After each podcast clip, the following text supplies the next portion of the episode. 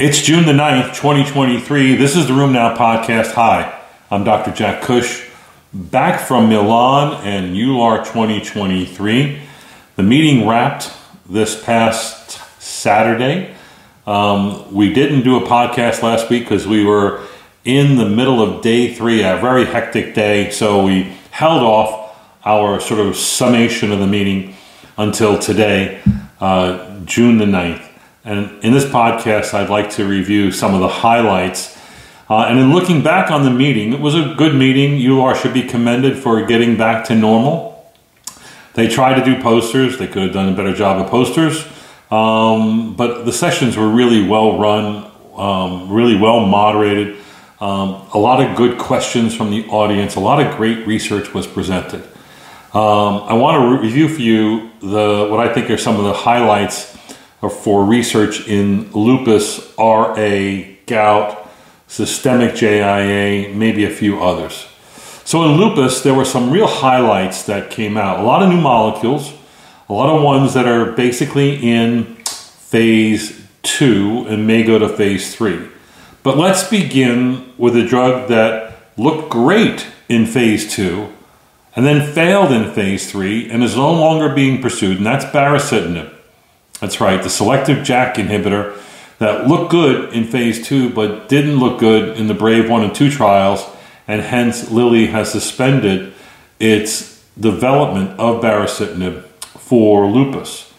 Interestingly, though, uh, another group did their own trial, and this is a head to head trial of 4 milligrams of baricitinib against IV cyclophosphamide 0.7 milligrams per meter squared given monthly this is OP0053, the efficacy and safety of baricitinib in patients with active lupus nephritis, a placebo controlled or an active controlled uh, phase three trial.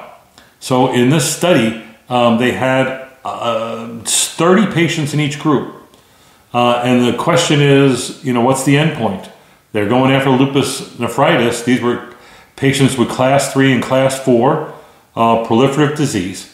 The primary endpoint was a single variable, and that was proteinuria, judged at week 24 and week 12, week 12 being the primary endpoint.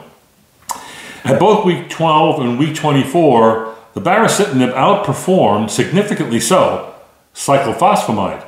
So week 12, uh, significant reductions in proteinuria was 70% on baricitinib and only 43% on cyclophosphamide. When you looked at it out to week 24 and I think even 48, it was something like still 75 versus 50. It was still very significant. Now, the fault here, of course, is that they're using proteinuria as an endpoint. And there are many other endpoints that could be used, should be used, but it turns out some of their secondary endpoints also look good here. The question is, why is Lilly not pursuing this drug? And again, the reason they're not is because they had very high placebo response rates in their placebo controlled trials in the Brave 1 Brave 2. Actually, one of those trials, it was really a very high level and killed any efficacy that could be seen with the drug. So this is kind of confusing. I think it's good data, but really maybe it helps other JAK inhibitors, such as deucravacitinib, a TYK2 inhibitor, or upadacitinib, and that's still in play. More on that in a minute. The next Three are drugs that are in development and in phase two. OP0137, telitacicept. Be, and we've seen this before. It's a novel dual inhibitor of BLyS in April. It's supposed to knock out B cells. A phase three randomized placebo-controlled trial. It's approved in in um, in China since 2021. The primary endpoint was uh, week 52 um, and I looked at SRI 4 going in. And you know what? They did very well. 80% if you were on the dual inhibitor, telitacicept, and 40% on placebo. Very clean, but this needs to be repeated. It's only phase two. Again, a lot of lupus trials look great in phase two and not so good in phase three when the numbers get higher when they go to more centers being studied. Another new compound is ianalumab also called VAY737. This is from Novartis. It's an anti-BAFF receptor monoclonal antibody. Poster number 0120. And they gave this to as a monthly um, subcutaneous uh, drug given uh, over a six month period in patients with active SLE. They only enrolled 67 patients. The primary endpoint was a week 28 uh, SRI4 and then being on 5 milligrams or less of prednisone. And at week 24 or week 28, it was 70% on the BAFF receptor inhibitor and 24% on placebo. So an early phase two looks good. This drug has also been studied and looked good in Sjogren's syndrome. Uh, and lastly, the other phase two trial uh, comes from uh, comes from AbbVie OP0139, the efficacy and safety of ABBV599 high dose. Uh, it's a combination of Elsubrutinib, it's a BTK inhibitor, and upadacitinib. Four arms: placebo, upadacitinib alone, or the combination of upadacitinib plus Elsubrutinib. Turns out that upadacitinib outperformed placebo. Upadacitinib plus the BTK outperformed placebo. The BTK inhibitor didn't add anything to upadacitinib, so that's out of the picture, right? Again, this was a fairly large trial, 341 patients. It would get trimmed at the end because the results were so good. Um, but nonetheless, the endpoint of an SRI4 response and being on steroids of 10 milligrams or less was significant, clinically and statistically significant for upadacitinib. This is phase two. We look forward to a much larger phase three. And lastly, um, ACR, we talked about deucravacitinib, the Paisley study, a very large, three, 400 patient study in phase two, looked really good, you know, and the question is why? And this poster POS 0112 looked at the mechanisms um, that underlied the response that was seen in the Paisley study. And in this study, they showed pretty convincingly um, that deucravacitinib, the TYK2 inhibitor, uh, suppresses uh, interferon genes. Uh, it, it, it, interferes with B cell pathways, serologic markers, a bunch of uh, chemokines, including CXCL10 um, and uh, CD38 and autoantibodies go down. So it sort of lays out the mechanism by which uh, deucravacitinib did give a good clinical response in that phase two trial. Let's move on to rheumatoid arthritis. Um, a nice report from uh, Austria and Dan Aletaha's group, OP0272, looked at the role of rheumatoid factor in clinical responses. They have about 2,000 RA patients. They studied patients, about 470, I think, who had moderate to high disease activity and who were seropositive with rheumatoid factor. And they looked across the board and they showed that patients who reduced their rheumatoid factor by 50% or who went seronegative had significantly better and faster responses. So, with three months of starting any DMARD, and they didn't sort of separate out which DMARDs gave you this response. This was not exclusively, for instance, an all rituximab response. They had a few rituximab patients, but not many. They also didn't give you much data about the drugs that were being used in this DMARD treated cohort of nearly 500 patients. Nonetheless, rheumatoid factor uh, was a rheumatoid factor responder, someone who lowered their rheumatoid factor or went seronegative, and that was seen at 21% at three months and 32% at six months and that was associated with faster responses uh, and more, more uh, remissions and uh, patients achieving low disease activity states. The question is would this outperform any other biomarkers like CRP or the you know MBDA or you know Lord knows what. So more needs to be seen on this. Um, it's been long known that if you did go from seropositive to seronegative, that patients tend to do well, except we don't do that. We shouldn't do that. I'm still advocating you not do serial rheumatoid factors or ACPAs or ANAs in your patients. Again, that's a special kind of stupid. I would not do it. But this research says you probably should do it. But I need to see this research being done. I need to see more details on this because the, the number of patients or the number of drugs that actually lower rheumatoid factor in a consistent manner are very few rituximab, abatacept, maybe JAK inhibitors. IL-6 inhibitors don't. TNF inhibitors don't. Methotrexate doesn't. But then again, there's an occasional TNF inhibitor, IL-6 or methotrexate patient who does lower their rheumatoid factor. And that probably reflects overall downregulation of the immune response, and yes, patients are going to do better. So is it causal or casual? Is it epiphenomenal or you know idiopathogenic? I, I think we need more research on this.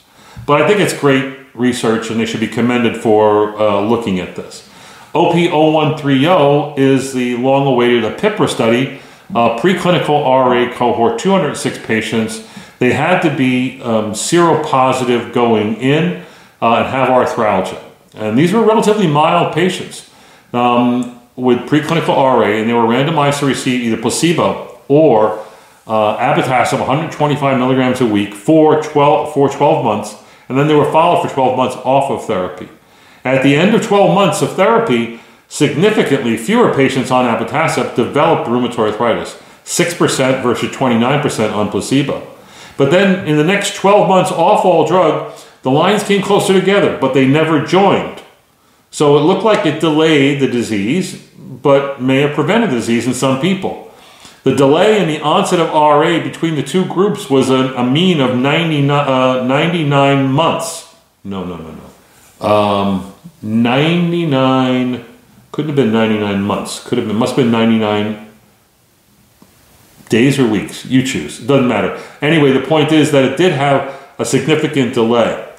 Interestingly, when they looked at patients who had very high titers of ACPA, or patients who had four or more rheumatoid autoantibodies, IgA and IgM ACPA, rheumatoid factor, um, anti-acetylcysteine antibodies, never heard of that before, anti-CARP antibodies. If you had all of those, there was a dramatic difference between the two lines, even at two years. So if you had all those autoantibodies, that's called an extended autoantibody profile, only 10% or less with that extended autoantibody profile developed RA, but those that were seronegative, 50% or more developed RA. So still much better spread.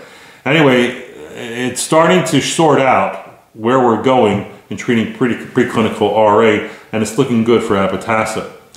Lastly, um, uh, a late breaking abstract looked at a new dual inhibitor of JAK1 and TYK2. It's called TLL 018, head to head against tofacitinib, 5 milligrams BID. Both drugs were given BID in a phase 2A trial. Again, this looked really good with surprising results, almost too good to be true.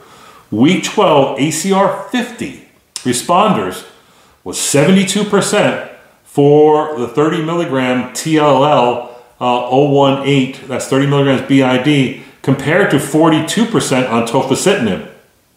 That's a big difference, uh, and that's an ACR 50 response. Similar results were seen at week 12 as far as remission rates. So we need to see this being developed more. This is an early phase two study. Again, more is needed. You know, I have to give you some uh, feedback on what I think was a trend at ACR and now at EULAR an abundance of studies that are recreating the data set for oral surveillance to see if they can reproduce the results of oral surveillance. I'll remind you, oral surveillance was a study of, you know, 4,500 patients followed for more than four years. You were either treated with 5 milligrams or 10 milligrams BID of tofacitinib versus a TNF inhibitor, and they were looking for MACE events and malignancies, and you know the results, right? Um, that that the JAK inhibitor didn't look as good as a TNF inhibitor as far as having uh, maybe more of these events. But maybe that could be viewed that the TNF inhibitor is more protective against MACE events than was the JAK inhibitor. More protective against cancers, leukemia, lymphoma, not leukemia, lymphoma, lung cancer, and skin cancer than the JAK inhibitor. So there are a lot of studies that are actually looking at large data sets, claims data, registry data, long term open extension data. And they have tremendous numbers, larger than what's in the uh, oral surveillance study. And they subset out the people that have the same enrollment characteristics over age 50, at least one, one cardiovascular risk factor. And they see if you have more, more MACE events, major adverse cardiovascular events, or more cancers. And guess what? All these studies at, at ACR 2022 and EULAR 2023 lo and behold, oh my goodness, we don't see it. Well, of course you don't see it. You're not the same kind of study. That's a well designed, you know, active control, blinded study that's power to answer the question. These recreations of data based on files you have in your cabinet don't really cut the mustard. So the JAK-pot study, OP0219, looked at the incidence of major adverse cardiovascular events, and in their greater than 30,000 patients with more than 54,000 treatment courses, um, showed that they did not have higher rates of MACE in patients on JAK inhibitors. They compared patients on JAK inhibitors to patients on TNF inhibitors to patients on other MOA biologics, other mechanism of action biologics, non TNF biologics. And lo and behold, the JAK inhibitors were not worse, and especially in the population that was reconstructed to look like the oral surveillance study. The problem was there's always a problem here. And the major glaring problem was their MACE event rates, not different between the three groups, was 1.73, 1.94, and 2.55 MACE events per 1,000 patient years for the JAKs, the TNFs, and the other MOAs. That's basically two events per 1,000 patient years. In the oral surveillance study, the rates of major adverse cardiovascular events was about 1 per 100 patient years. So these registry manipulations of data don't quite match what was seen as far as the event rates. Why are they having a log lower, tenfold lower event rates than was seen in this other multinational study called oral surveillance? And again, it's the limitations of registries. Maybe the only encouraging thing out of this particular study was the data was the same in all groups. So even if there was a fault in how the data was collected, the results showed that their groups were not different as far as MACE events. I don't know. I think these rebuttal studies to oral surveillance, whether it's cancer outcomes or major cardiovascular outcomes, are gigantic waste of time. If you really want to disprove the oral surveillance study, do your own study. Prospective, randomized, placebo or active control, um, and then do your analysis. The net result is not that you can't give JAK inhibitors to people over age 40 with a cardiovascular event. The net result is the people who got the cardiovascular events in oral surveillance over age 65, prior MI, and smokers. Those are the people that I don't give JAK inhibitors to because I got so many other options. They happen, they happen to be a minority of the patients in my clinic. I think there were two major reports on gout that were interesting. LB, late breaking 0002, the safety and, and efficacy of SEL212 in patients with chronic refractory gout to refractory to steroids and other conventional therapy. They had uh, this was presented by Herb Baraf. Great presentation. Two studies: the Dissolve One, Dissolve Two. Is that not a good study name for a drug that you hope was going to make tophi go away? SEL212 is two drugs given together. One is a nanoparticle of rapamycin that's given to tolerize and, and limit the induction of anti-PEG antibodies that goes with the um, the the uricase molecule. It's called pe- pegadricase. Pegadricase. I got to keep saying it. It's an IV infusion. Uh, together, this is called SEL212, and the results were great. Um, the primary endpoint in both studies was um, uh, lowering your uric acid below uh, 6.0, and they all did this really, really well. However, as great as these um, uricase-like uh, therapies are, um, you only achieve your endpoint in about 40-50% of patients. Higher in the U.S., less in the worldwide study. Um, why you're not doing this in everyone is hard to know, but at least it works in half the patients. Um, we await uh, probably a larger, um, uh, maybe, I don't know, this actually might be enough to go in front of the FDA. A newer molecule called AR882 is a URAT1 inhibitor that's in development, OP0295. The 12 week double blind uh, placebo controlled study of phase 2B. Uh, again, this inhibits URAT1 a little bit like lesinurad, but it's safer and it works in, in patients with renal impairment, um, as best they could tell from this cohort. They, they studied this in a fairly large cohort. The primary endpoint was your uric acid levels um, dropping below six. And at week 12, uh, patients actually started out in the study with uric acid levels of around eight to nine, like eight and a half, 8.6. And whether you're on the 50 milligram dose or the 75 milligram dose, um, you, you, went down to like a average uric acid level of like 3.5. So almost everybody got below 5, and these are people who had tophaceous disease or refractory disease. So this looks to be a promising compound for the treatment of gout. A few more, there were two long-term studies that are comforting. Uh, Georg Schett did an update to his CAR T cell therapy uh, report, OP0141. He now, uh, at ACR, he presented five patients. Here at EULAR, he presents seven patients, all, you know, refractory to multiple therapies with lupus, all stopping those therapies and going on CAR T cell, and they all go into remission. They all drop their B cell numbers. Again, really impressive results. He also reviewed the sporadic use of, again, CAR T cell in anti-synthetase syndrome and also in scleroderma. So we're going to start seeing more CAR T cell therapies for these refractory autoimmune diseases. This is novel therapy, uh, and the more it gets used, the cheaper it becomes. The other great follow-up was uh, uh, OP0166 uh, Fabrizio De Benedetti, again giving us an update on the long-term results with emapalumab, a drug that's approved for HLH. Uh, in this study, it was being given to 14 patients with uh, systemic JI who developed macrophage activation syndrome. And the interesting thing about that is continued efficacy and um, no long-term toxicity.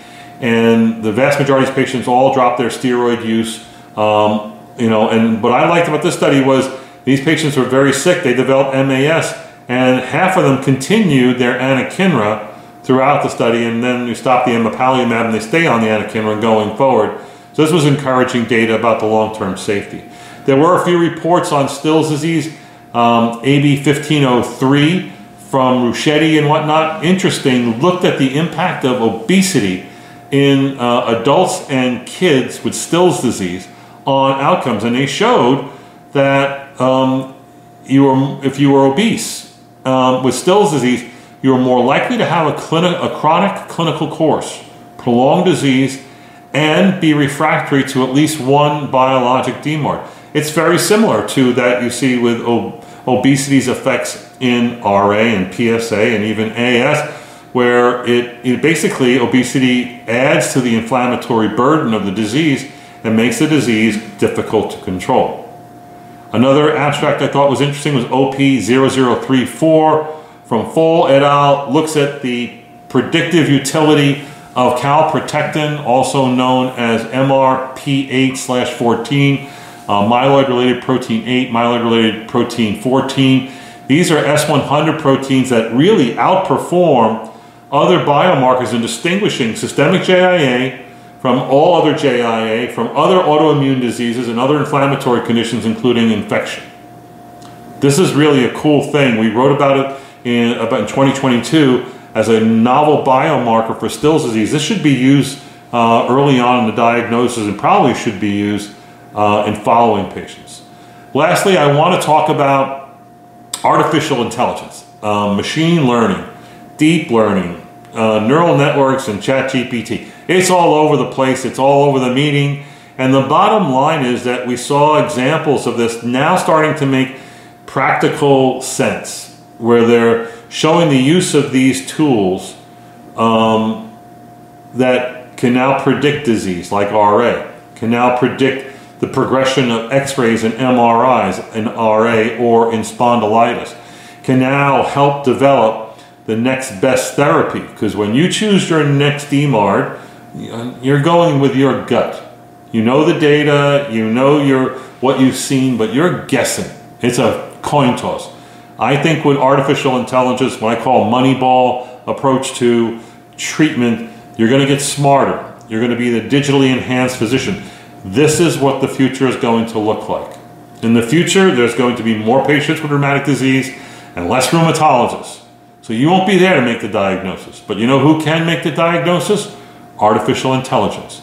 By reading MRs and make the diagnosis of rare diseases like EGPA uh, like relapsing polychondritis, like even RA, and help channel patients who you need to see into your clinics. I think this is the future. We need to keep our eye on this research going forward. I enjoyed EULAR 2023. I hope you've enjoyed the coverage uh, provided by the fabulous faculty that was at the meeting working hard on this. They did a really good job.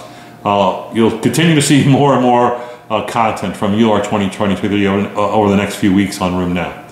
Tune in next week. Bye bye.